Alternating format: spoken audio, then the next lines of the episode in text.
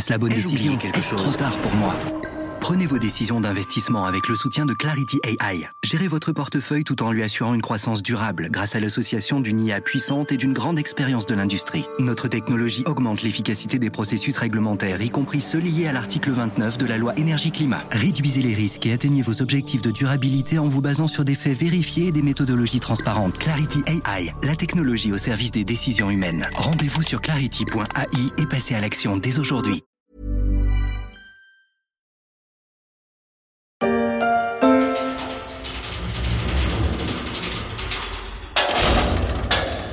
Pendant le confinement, les agents immobiliers ont été logés à la même enseigne que bien d'autres commerçants.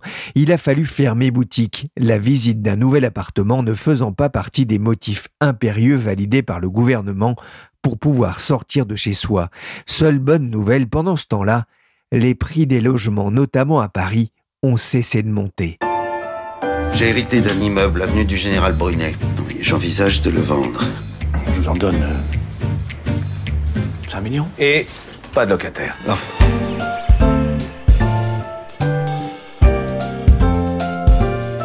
Je suis Pierrick Fay, vous écoutez La Story, le podcast d'actualité des échos, et on va porter notre regard aujourd'hui sur les conséquences du Covid-19 sur le marché de l'immobilier. Le 10 mars dernier, à quelques jours du début du confinement, seloger.com publie son nouveau baromètre des prix à Paris. Avec ce constat, pour la première fois, le prix du mètre carré dépasse en moyenne les 11 000 euros. C'est impressionnant et pourtant c'est encore loin de la moyenne enregistrée à Londres 14 500 euros le mètre carré, et de New York, 13 500 euros le mètre carré. Pour la capitale française, ce que les observateurs soulignent, c'est que la flambée des prix dure depuis des années, plus 60% en 10 ans. C'est deux fois plus que dans n'importe quelle autre grande ville française. Et cela va continuer. Il y a quelques mois à peine, il avait déjà franchi les 10 000 euros alors qu'il était encore sous la barre des 5 000 euros en 1990. Et dans certains arrondissements, les prix sont encore plus stratosphériques. Dans un précédent podcast fin septembre dans la story, on s'était interrogé sur cette inflation des prix immobiliers et on se demandait si Paris n'allait pas devenir une ville réservée aux riches. Rien ne semblait vouloir en effet arrêter le virus de la hausse des prix, sauf peut-être un autre virus. Le Covid-19 a en effet bloqué le marché immobilier durant de longues semaines, un cauchemar pour ceux qui devaient déménager, un cauchemar aussi pour ceux qui venaient de mettre en vente leur appartement après avoir acheté un bien. Mais ce coup de froid sur les marchés immobiliers a-t-il eu une répercussion sur les prix et cela sera-t-il durable? C'est que le, gros moteur de la hausse des prix de l'immobilier, c'est des taux d'intérêt extrêmement bas et ils ont régulièrement euh, baissé ces dernières années. Marie-Christine Sonquin est rédactrice en chef du service patrimoine des échos. Même si les prix ont grimpé un peu partout, le pouvoir d'achat des ménages, lui, il s'est très nettement euh, amélioré. Alors raisonnons en termes de pouvoir d'achat, hein, parce que c'est finalement ce qui est le plus important. Quand il y a une baisse des taux de 1% pour un crédit sur 20 ans, ça fait un effet de levier énorme. C'est exactement comme si vous aviez une baisse des prix de 10%. Donc euh, évidemment, ça a considérablement accru le pouvoir d'achat des ménages. Alors bon, vous allez me dire, ça c'est vrai pour la France entière, hein. c'est pas vrai seulement euh, pour les grandes villes. Donc là, il faut chercher quand même d'autres euh, explications. L'explication quand même essentielle, c'est qu'il y a eu quand même une vraie désindustrialisation de la France. Il y a quand même énormément d'usines qui ont fermé, qui animaient l'âme des petites villes parce qu'elles étaient réparties un petit peu partout sur le territoire. Il y a eu énormément d'emplois de services qui se sont concentrés dans les métropoles, bien évidemment, d'abord euh, sur Paris, mais aussi dans les grosses métropoles régionales. Ce qui est important aujourd'hui euh, pour les, prix de l'immobilier, c'est le dynamisme économique, ce sont les bassins d'emploi, c'est l'accroissement de la population, et c'est ce qui manque euh, aujourd'hui dans beaucoup de territoires.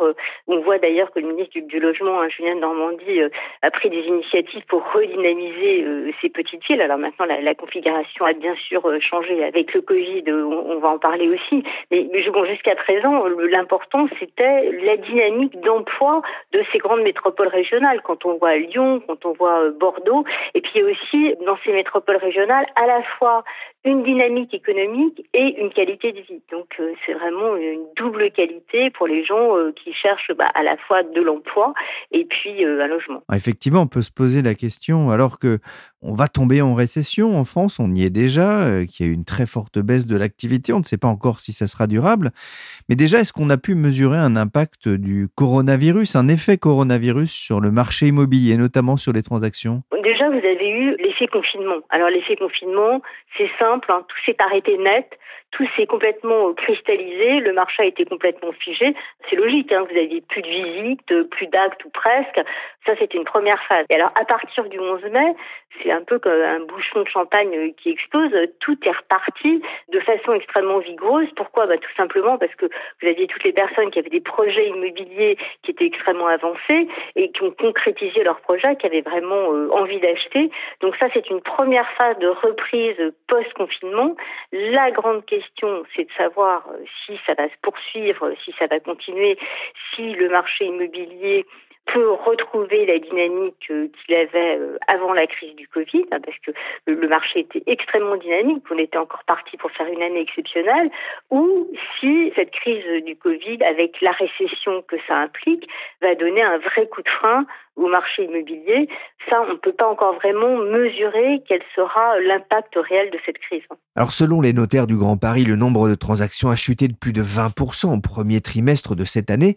Marie-Christine, est-ce que ça a entraîné un choc également sur les prix? On peut pas dire qu'il y a un choc plus dans la capitale euh, qu'ailleurs, où il est encore beaucoup trop tôt pour dire quel sera l'impact euh, sur les prix parisiens. vous avez euh, des arguments pour dire que l'impact sera fort, d'autres pour dire que l'impact sera moins fort. Il faut savoir quand même que Paris, c'est un marché de pénurie et que ça reste un marché de pénurie. Alors après, ça ne veut pas dire que les prix ne peuvent pas baisser à Paris, mais il y a quand même une vraie demande il faut attendre quelques mois pour voir comment ça va réagir. C'est pas comme en bourse où on voit du jour au lendemain les cours euh, s'effondrer. Le marché immobilier, c'est plus comme un paquebot qui est un peu euh, sur sa lancée, qui continue un certain temps, même si après il va peut-être s'arrêter et repartir dans l'autre sens. Il y a quand même un temps de latence. Il faut quand même attendre quelques mois pour euh, analyser vraiment, pour savoir vraiment ce qui va se passer. Et quand on voit ce qui se passe, les premiers indices qu'on a sortis post-confinement, les indices des prix immobiliers, meilleurs agents, les échos, on est resté là sur les plus hauts. On a même encore enregistré euh, quelques hausses, sauf exception. Mais là, le, marché s'est figé un peu sur ces plus hauts. On va voir ce qui va se passer dans les mois qui viennent et comment ça pourra euh, éventuellement impacter le, le marché parisien. Et si les prochaines visites se faisaient depuis votre ordinateur? Les agences immobilières préparent le déconfinement et imaginent des solutions pour limiter les contacts. Les visites virtuelles font partie des réponses mises en avant par les professionnels. On l'a entendu dans ce reportage de CNews, les agents immobiliers attendaient aussi la fin du confinement pour se remettre au travail. Mais la pandémie pourrait aussi laisser des traces profondes dans le secteur. Sébastien Delafont est président et cofondateur de meilleursagents.com, spécialiste de l'estimation immobilière. Il le reconnaît, le coronavirus a aussi été un choc pour les agents immobiliers un choc énorme parce que euh, pendant tout le temps du confinement, il faut comprendre qu'ils ont dû fermer leurs agences et que le marché immobilier était à l'arrêt parce que euh, plus aucune transaction ne se, faisait. On pouvait plus visiter les biens, on pouvait plus faire quoi que ce soit. Donc, euh, un choc, je pense, comme il n'en avait jamais connu. C'est compliqué de vendre un bien sans le voir, en fait. c'est moins qu'on puisse dire. Alors, c'est vrai que notre propos à nous, c'est de parler de la digitalisation du marché immobilier, mais bon, tout ça a des limites. En réalité, la, la digitalisation du marché immobilier, elle a un début, mais aussi une fin. C'est un marché où il faut rencontrer les gens et voir les biens. Il faut voir les biens, bien sûr, quand on les, visite, peut-être même pas qu'une fois, parce que même si aujourd'hui il y a des outils de visite virtuelle, euh, des outils toujours plus sophistiqués, euh, on ne se rend pas compte de la réalité d'un lieu, d'une ambiance, euh, tant qu'on n'est pas allé sur place. Financièrement, pour certaines agences, peut-être les plus petites, va y avoir de la casse Je le crains. En fait, euh, les agences qui probablement vont le plus souffrir sont les agences qui font essentiellement de la transaction immobilière. Hein, parce que les agences immobilières peuvent faire plusieurs choses, mais il y en a qui sont spécialisées dans la vente de biens et euh, pendant deux mois, elles n'ont pas perçu de revenus. Il y a des agences qui sont, elles, spécialisées dans ce qu'on appelle la gestion locative, l'administration de biens, qui, elles, ont des revenus euh, récurrents et qui ont beaucoup moins, voire pas du tout, été affectés par ce qui s'est produit. Et puis, la plupart des agences font un peu des deux. Donc les plus fragiles seront celles qui sont plus petites et qui ne font que de la transaction. Et parmi elles, euh, il y aura euh, sûrement de la casse. J'ai l'impression moins que lors de la dernière crise de 2008. C'est trop tôt pour le dire, mais je pense qu'il va y en avoir un peu moins, je l'espère. La Fédération nationale des agents immobiliers craint la défaillance de 3000 agences immobilières et d'administration de biens d'ici à la fin de l'année, sur les quelques 29 000 que compte le pays. Vous dites que la crise sera moins sévère parce qu'elle a duré moins longtemps ou parce qu'il y a eu des aides rapides de l'État? Je pense les deux. Et euh, il se produit en ce moment euh, un phénomène de rattrapage très fort. On s'attendait à ce qu'il y ait un rattrapage. Il est plus fort que ce qu'on avait pu anticiper, plus fort. Ça, c'est quelque chose que vous ressentez, vous, chez Meilleurs Agents, effectivement. Depuis le déconfinement, il y a bah, le marché s'est complètement débloqué? Oui, et au-delà de ce qu'on imaginait. En fait, euh, faut savoir que nous, d'un côté, on renseigne des particuliers, notamment ceux qui préparent la vente ou l'achat de leurs et de l'autre côté, on a comme clients des agents immobiliers. Près d'une agence immobilière sur deux en France est cliente. Donc, on a une très bon poste d'observation de ce qui se passe. Et ce que nous remontent nos clients reflète très clairement ce qui se passe dans le marché. C'est un marché, j'ai presque envie de dire en incandescence. On savait qu'il allait reprendre fort, parce que tous les gens, et qu'on sondait d'ailleurs, notamment les particuliers, on les sondait pendant le confinement, ils nous disaient euh, notre projet immobilier, on ne va pas l'abandonner. Ceux qui avaient un projet d'achat ou de vente d'une résidence principale disaient on va le maintenir. Donc on savait que sorti du confinement, tout ça allait être rattrapé. Et non seulement il y a ça, et la surprise, c'est qu'apparemment il y a des gens qui n'étaient pas encore très sûrs de leur projet immobilier, qui se tâtaient, qui se posaient des questions, qui se sont décidés pendant le confinement et à peine sortis prennent des décisions euh, plus rapides, plus radicales que celles qu'on avait l'habitude de voir. Ça, pour moi, c'est très étonnant. Est-ce qu'il y a un effet déjà sur les prix? Est-ce que les prix euh, repartent? C'est vraiment la question euh, à un million de dollars. Pour l'instant, il y a une très grande stabilité des prix. Mais pourquoi? Parce qu'en réalité, nous, on fabrique nos indices sur la base des promesses de vente remontées par nos agences clientes. Donc ça nous permet de coller à la réalité du marché, mais donc les promesses de vente qui sont signées, c'est des promesses de vente là qui étaient soit signées euh, en mars ou avril et qui décantent, soit qui viennent de signer là. Et du coup, depuis 15 jours, elles sont dans le prolongement des prix du marché d'avant. Donc du coup, pour l'instant, nous ne mesurons pas encore de mouvements importants sur les prix. Donc, ils sont très stables. Comment est-ce que vous voyez, vous, alors à ce moment-là, évoluer le marché dans les prochains mois? Moi, je fais partie de ceux qui pensent qu'on va avoir une très forte baisse de volume par rapport à l'année dernière. On était sur une tendance de 1 million, 1 million 100 000 transactions par an en France. Hein. Ce qui est énorme, hein, c'est les records. Et on était parti pour être à peu près sur le même niveau cette année. On pense qu'on va faire environ 200 000 transactions en moins dans les 12 mois qui viennent. ça, c'est les volumes. Et généralement, quand les volumes baissent, ça annonce que les prix vont baisser derrière. Et notre analyse, c'est que les prix, globalement, vont baisser de 5 à 10% dans les 12 mois qui viennent. Ça, c'est notre analyse. Pourquoi? Parce que il y a trois moteurs hein, pour soutenir la demande immobilière. C'est l'emploi, c'est l'accès au crédit, et puis c'est la confiance dans l'avenir.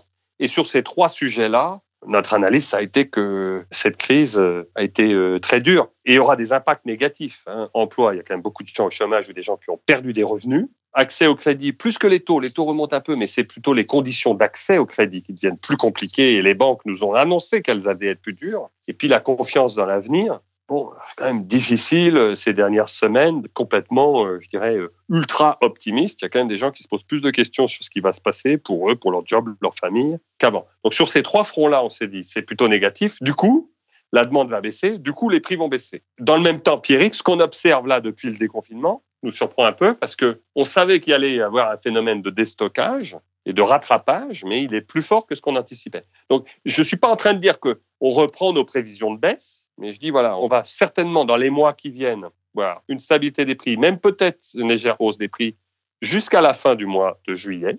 Et puis, il faudra attendre l'automne, voire le début de l'année prochaine, pour voir notre scénario se réaliser. Non pas que je souhaite qu'il se réalise, mais je pense qu'on va avoir un peu un phénomène en deux temps. Dans un premier temps, donc plutôt une stabilisation, une légère hausse des prix, et ensuite donc une décrue euh, des prix liée aux incertitudes, si j'ai bien compris. Mais on a le sentiment aussi que cette crise va aussi renforcer l'envie d'avoir son propre chez soi, relancer l'envie d'être propriétaire, notamment chez les jeunes? Il se passe des choses effectivement probablement assez fortes dans la tête des Français, dans plein de domaines, leur rapport au travail, leur rapport au transport, leur rapport à la famille, et aussi, comme vous l'indiquez, leur rapport euh, au logement. Et je suis le premier surpris parce que je pensais que tout ça allait avoir, euh, je dirais, des impacts plutôt éphémères, et j'ai l'impression qu'il est plutôt en train de se passer le contraire. C'est-à-dire que l'envie de maison, par exemple, j'ai pensé que ça allait vraiment pas durer, c'est en train de se concrétiser. J'entends, ça remonte. Hein. Il y a des gens qui aujourd'hui sont en train d'acheter des maisons et de sortir de ville. Il y a des gens qui sont en train de préparer leur sortie de la grande ville pour arriver euh, à 100 km, à une heure de route de là où ils travaillaient, en se mettant d'accord avec leur employeur sur euh, du télétravail pendant un jour, deux jours et une présence sur place pendant trois jours. C'est des choses qui étaient quasiment impensables il y a encore trois mois. Alors les jeunes, j'ai pas la réponse là-dessus, euh, Pierrick. Je sais pas en fait. C'est une très bonne question. Je vais pas inventer une réponse. Je l'ai pas. Ça m'étonnerait pas. Maintenant, je crois pas que l'envie d'avoir un nid, l'envie d'être propriétaire, soit vraiment sortie de la tête des jeunes ces dernières années. Qu'ils aient eu des problèmes de pouvoir d'achat, une difficulté de devenir propriétaire, oui. Qu'ils aient pas eu envie, je suis pas sûr.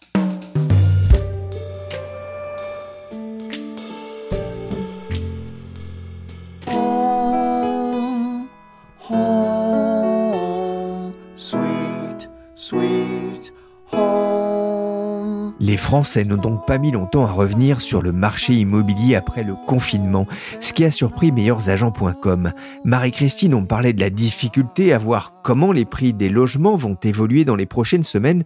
Que prévoient les professionnels du secteur que vous avez interrogés? Les professionnels, ils sont quand même très prudents parce que bien sûr, ils vont pas la branche sur laquelle ils sont assis. Imaginez que tous les professionnels de l'immobilier annoncent brutalement que les prix vont baisser de 40%. Qu'est-ce que vous faites? Ben, Vous suspendez tous vos projets et vous attendez que ça baisse. Hein. C'est le principe de la déflation.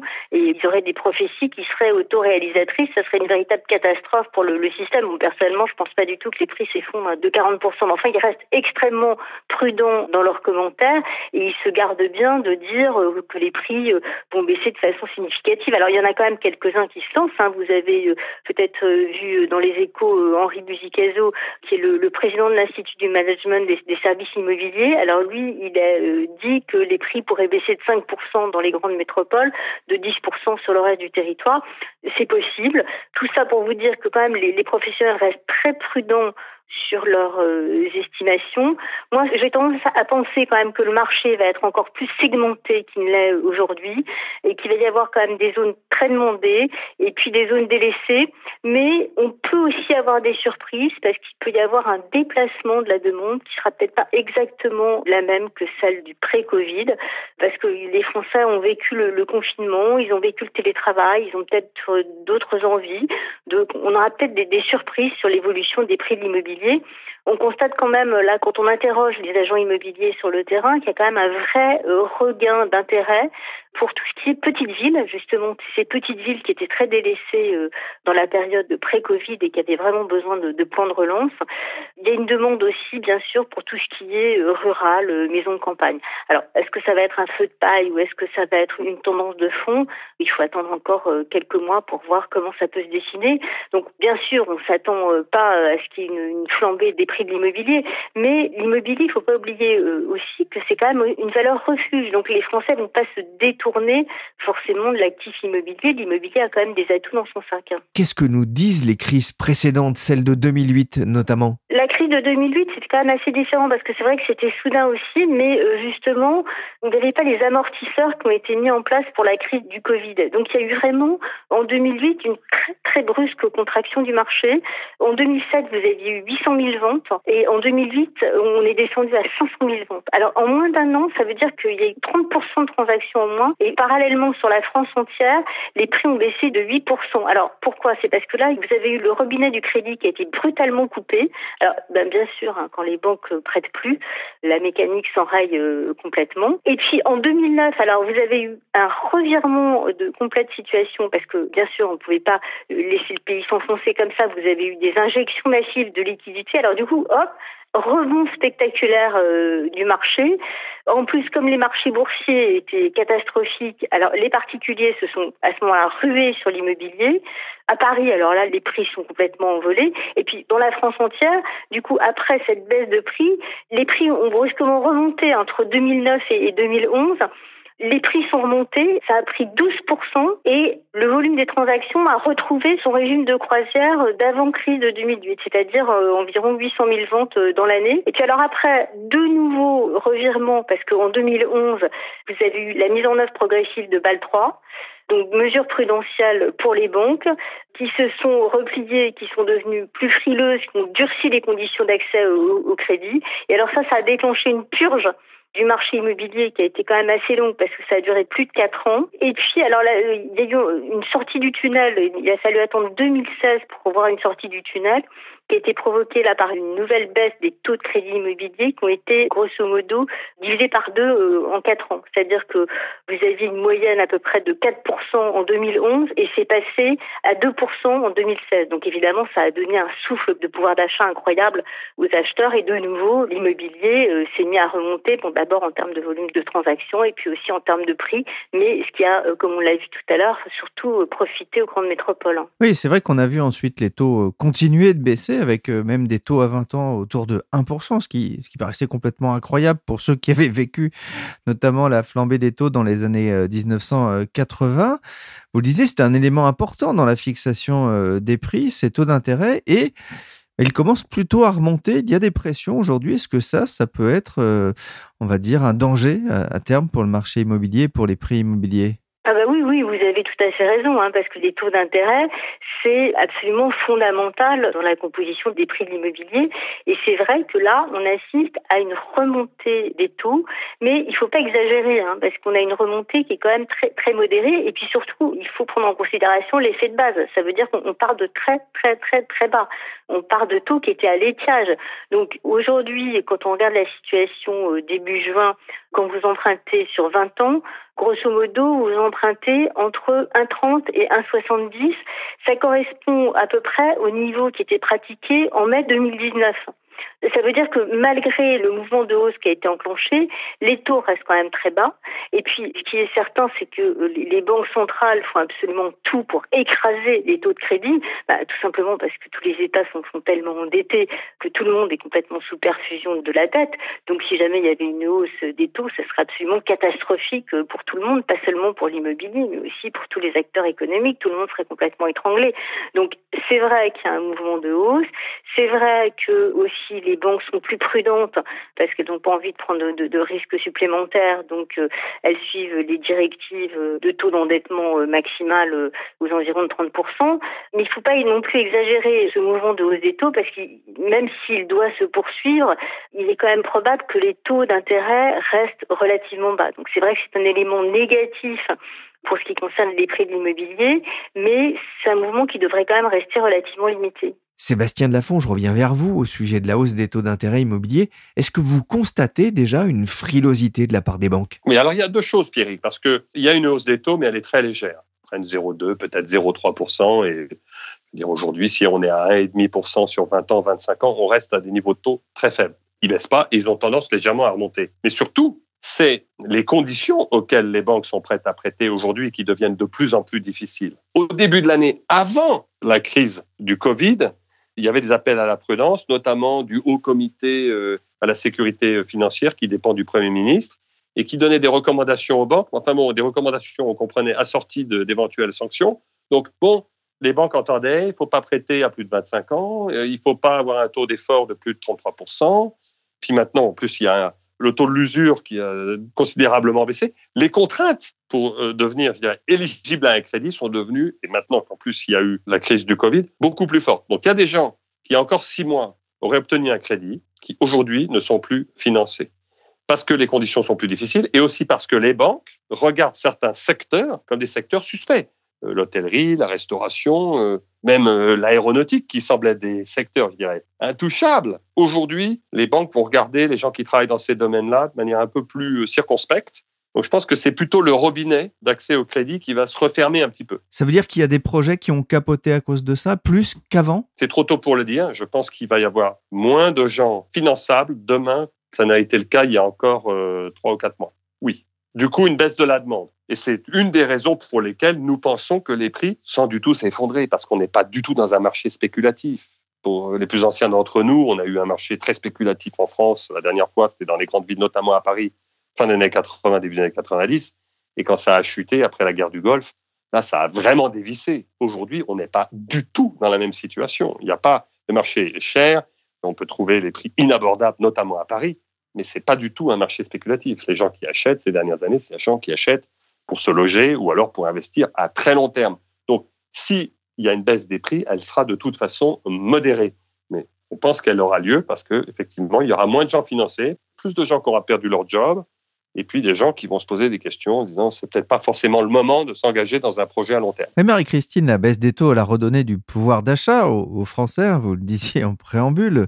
Euh, une baisse de 1% des taux, euh, c'est l'équivalent d'une baisse de 10% des prix.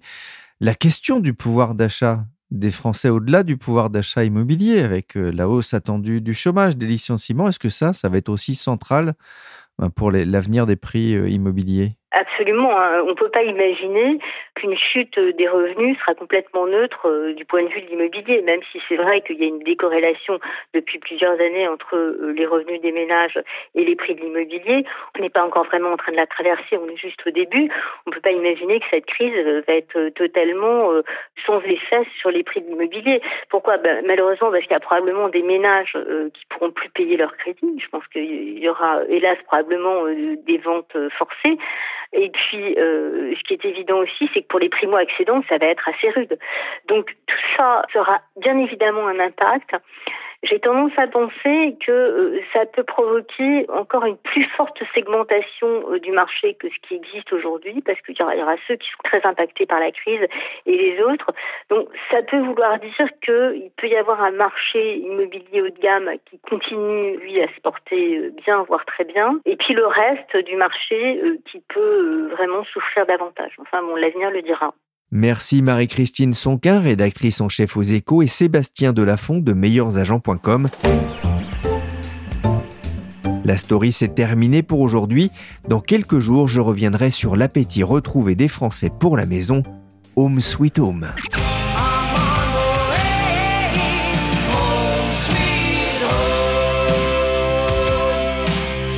Cette émission a été réalisée par Willy Gann, chargé de production et d'édition Michel Varnet.